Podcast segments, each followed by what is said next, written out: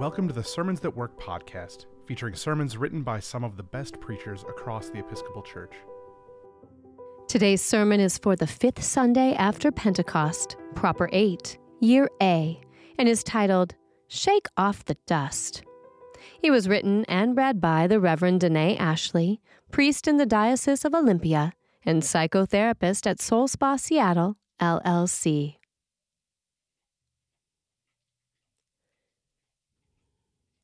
Anis Mojgani was born to an African American mother and Iranian father, and is the current Oregon Poet Laureate. A two time National Slam Poetry champion, he performed his poem, Shake the Dust, on January 9th, 2010, at the Heavy and Light event at the House of Blues in Orlando. You can look up his performance on YouTube to hear it in his own voice.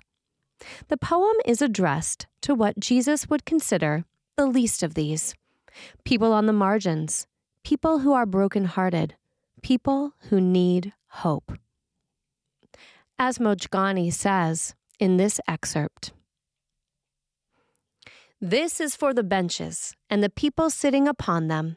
This is for the bus drivers driving a million broken hymns, and for the men who have to hold down three jobs simply to hold up their children, for the nighttime schoolers, and for the midnight bike riders trying to fly. Shake the dust.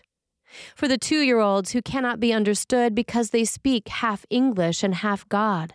Shake the dust for the girl whose brother is going crazy, for the gym class wallflower, and for the 12 year olds that are afraid of taking public showers, for the kid who's always late to class because he forgets the combination to his locker, for the girl who loves somebody else. Shake the dust. This is, this is for you. Make sure that by the time the fisherman returns, you are gone. Because just like the days, I burn at both ends, and every time I write, every time I open my eyes, I am cutting out a part of myself just to give it to you. So shake the dust and take me with you, do. For none of this has ever been for me. All that pushes and pulls and pushes and pulls, pushes for you. So grab the world by its clothespins and shake it out again and again and jump on top and take it for a spin. And when you hop off, shake it again. Shaking the dust, so when the world knocks at your front door, clutch the knob tightly and open on up. Run forward into its widespread greeting arms, with your hands before you, your fingers trembling though they may be. Shake the dust. You may have heard this before. In fact, quite recently, in our lectionary on June 18th, at the beginning of the section, we're at the end now, where Jesus is giving instructions about how the missionary Christians need to behave and what they should bring with them as they go forth into the world. Specifically, Matthew 10:14 says, if anyone will not welcome you or listen to your words, shake off the dust from your feet as you leave that house or town. Shake the dust.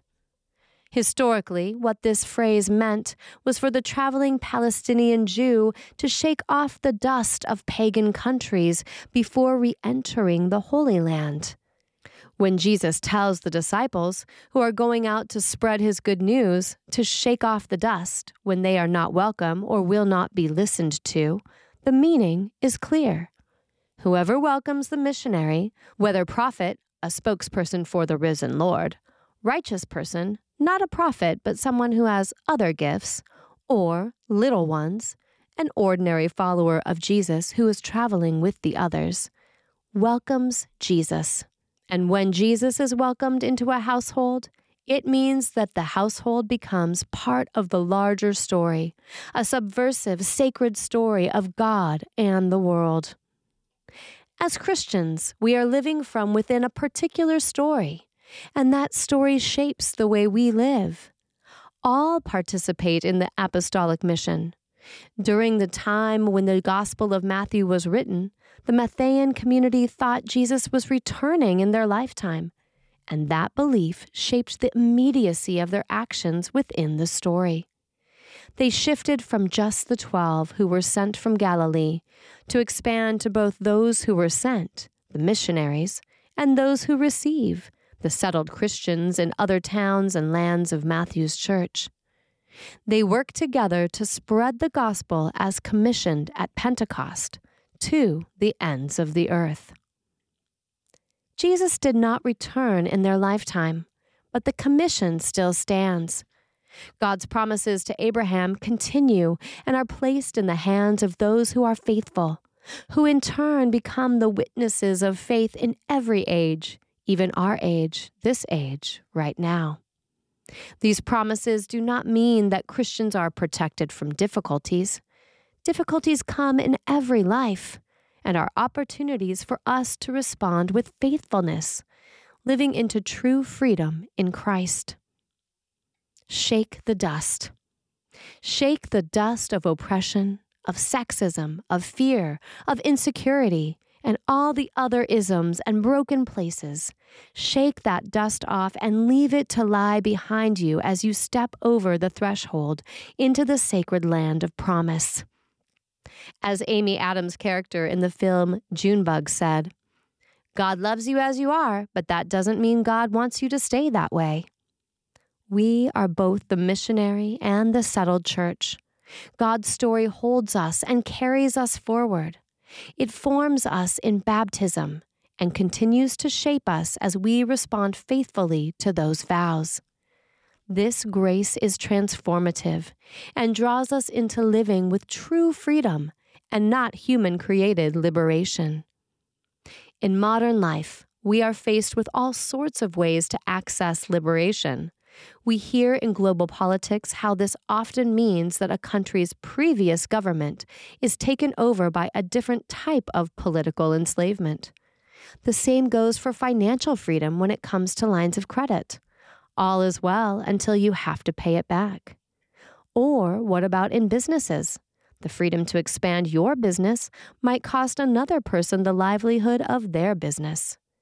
In relationships, romantic, friendships, communal, we often desire particular freedoms that come with a price to someone else. Human made freedom comes with many strings attached. A former Christian ethics professor at Sewanee used to say that as Christians, we are not truly free until the most marginalized of us is free. The perceived freedoms we have often draw us deeper into sin and spiritual death. However, true freedom in Christ brings us into life.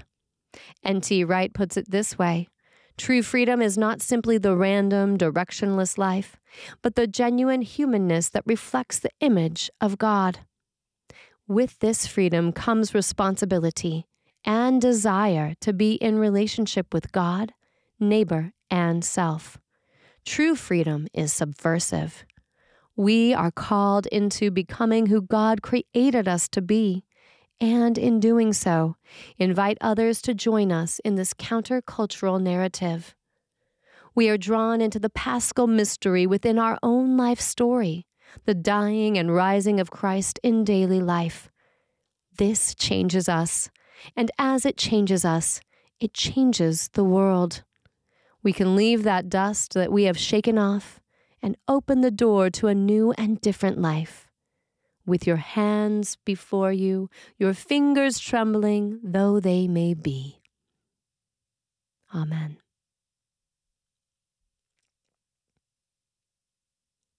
The Reverend Danae Ashley is an Episcopal priest and marriage and family therapist who has ministered with parishes in North Carolina, New York, Minnesota, and Washington State, and is a therapist at Soul Spa Seattle LLC. Danae uses the arts in counseling, spiritual direction, and creation of ritual. She also joined the Episcopal Church's Credo faculty in 2022, living into another aspect of her call of supporting clergy across the church. Danae has written for Working Preacher, Luther Seminary's Faith and Lead, Episcopal Cafe, and Sermons That Work, as well as being a contributor to podcasts, books, and a play about fertility struggle. Her favorite pastimes include reading, traveling with her husband, making sure their rescue dog Cooper is living his best life, dancing with wild abandon to Celtic music, and serious karaoke. Sermons That Work is an offering of the Episcopal Church's Office of Communication.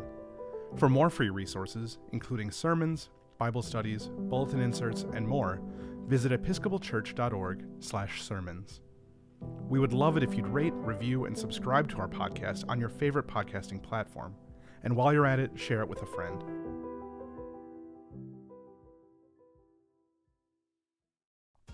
You're invited to join thousands of Episcopalians, neighbors, and friends this summer at the Love Always Revival at the KFC Yum Center in Louisville, Kentucky. On Saturday, June 22nd, get immersed in inspiring worship and community, deepen your love for God, kick off the 81st General Convention, and extend a warm welcome to folks discovering the Episcopal Church. The revival is free to attend, so bring your friends.